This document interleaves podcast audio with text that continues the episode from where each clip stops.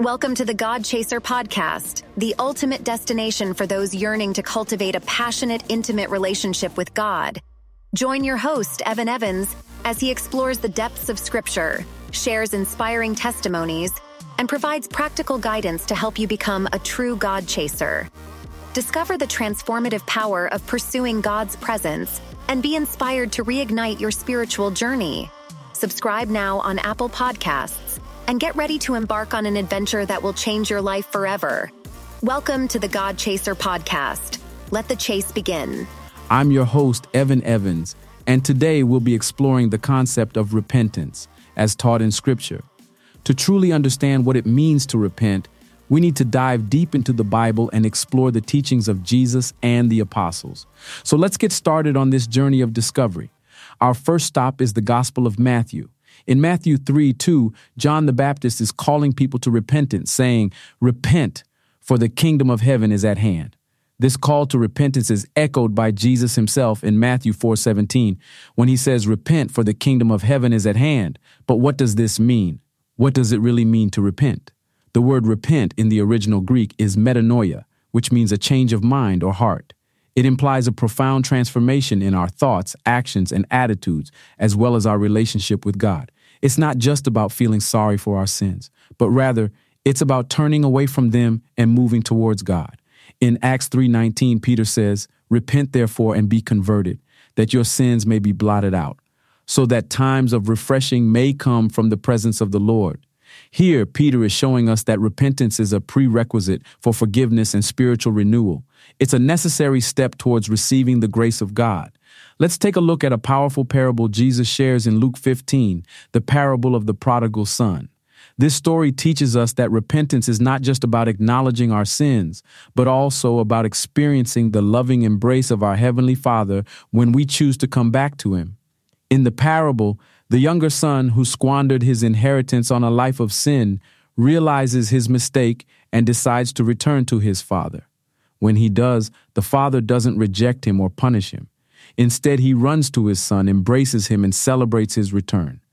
This parable teaches us that God is waiting for us to repent and turn back to Him. And when we do, He will welcome us with open arms and forgive us our sins.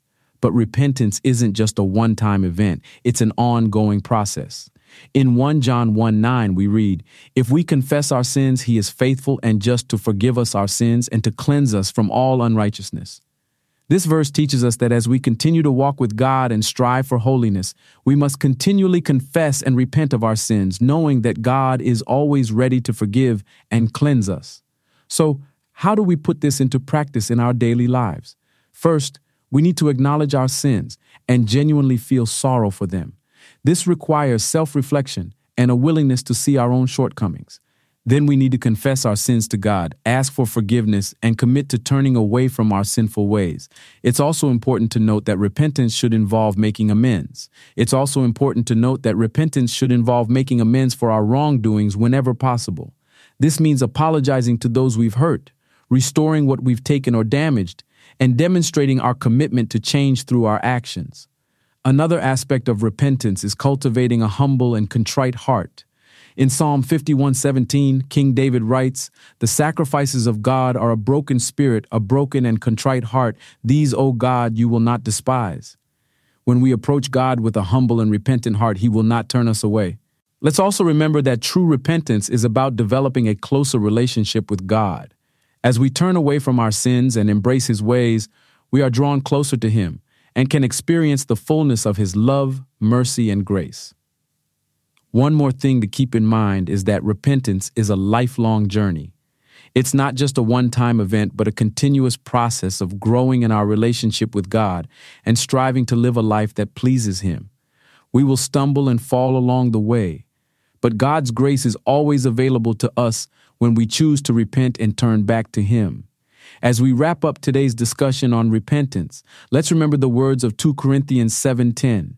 For godly sorrow produces repentance leading to salvation, not to be regretted. But the sorrow of the world produces death. Godly sorrow leads us to repentance, and repentance leads us to salvation. It's a crucial aspect of our walk with God and our pursuit of His kingdom. I encourage you to take some time this week to reflect on your own life, identifying areas where you may need to repent and turn back to God. Don't be afraid to come before Him with a humble and contrite heart, knowing that He is always ready to forgive, restore, and renew you. Another fitting topic that goes with repentance is carrying our cross. Let us delve into Scripture and find out what it truly means to take up our cross and follow Jesus. In Matthew 16 24, Jesus tells his disciples, If anyone desires to come after me, let him deny himself and take up his cross and follow me. This command is also found in the other synoptic gospels, Mark 8:34 and Luke 9:23. But what does it mean to carry our cross? Is it merely an expression or is there a deeper meaning behind this powerful statement? To truly understand this concept, we need to consider the cultural and historical context in which Jesus spoke these words. In ancient Roman times, the cross was a symbol of extreme suffering, humiliation, and death. When a person was sentenced to crucifixion, they were forced to carry their own cross to the execution site, signifying the burden of their punishment. With this in mind, we can begin to grasp the gravity of Jesus' command. Carrying our cross means embracing a life of self sacrifice, suffering, and submission to God's will, even when it's difficult or painful. It means surrendering our desires, ambitions, and plans, and living a life that reflects the character and teachings of Jesus.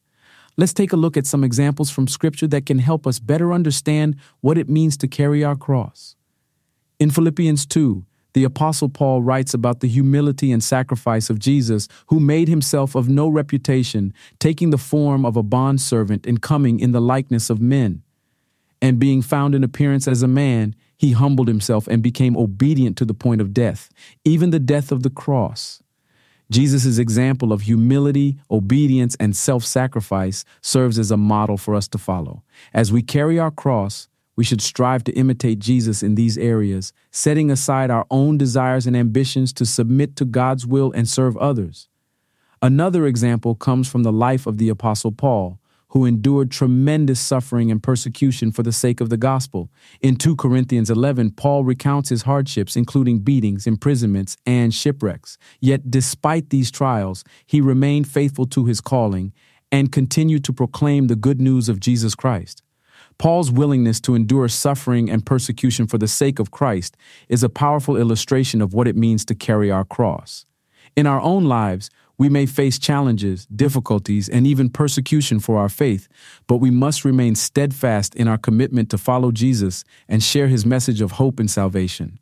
So, how can we apply the concept of carrying our cross to our daily lives?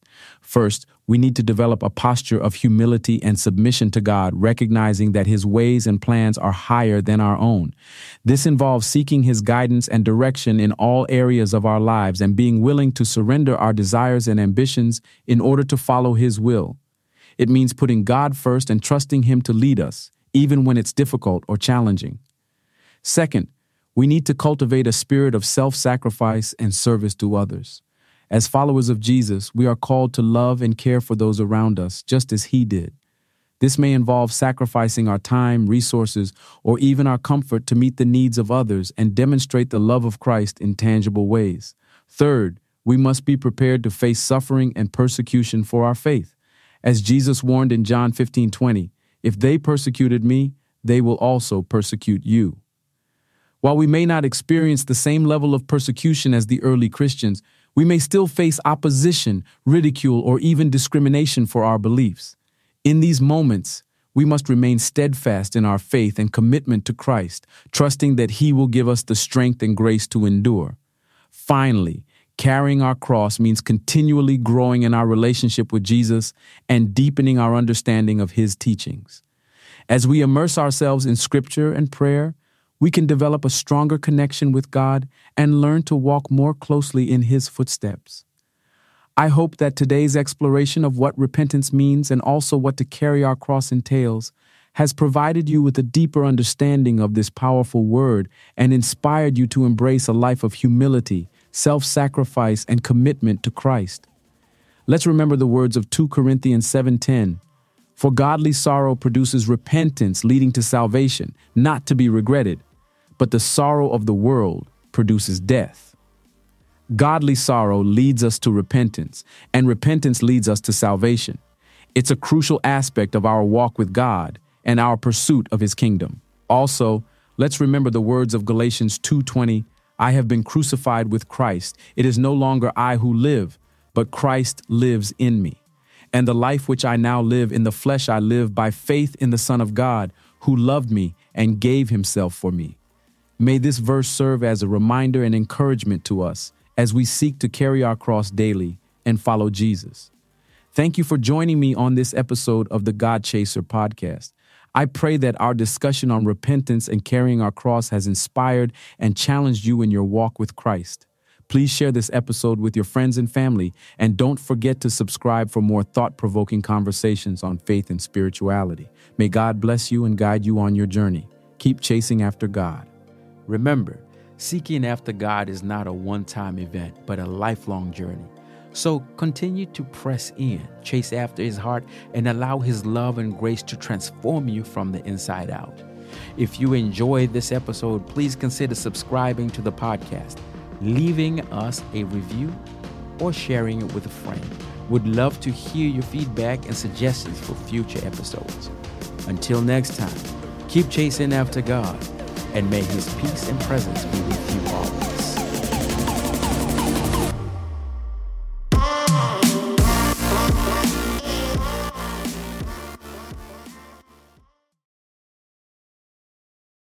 This episode of the God Chaser podcast is proudly sponsored by God Chaser Apparel, the clothing line designed to empower and inspire your spiritual journey. Are you a God Chaser at heart? Do you want to share your passion for pursuing God with the world? God Chaser Apparel has got you covered, literally. With a wide range of stylish, high quality clothing and accessories, you can wear your faith proudly and spark conversations about your pursuit of God's presence. From bold statement tees to cozy hoodies, sleek hats, and much more, God Chaser Apparel has something for everyone. Plus, every purchase supports our mission to inspire and encourage fellow believers on their journey toward a deeper relationship with Christ. Visit godchaser.faith today to explore our collection and find the perfect piece to express your passion for God. God Chaser Apparel, where faith meets fashion and the pursuit of God's presence becomes a lifestyle. Don't miss out. Head to godchaser.faith now and start wearing your faith boldly.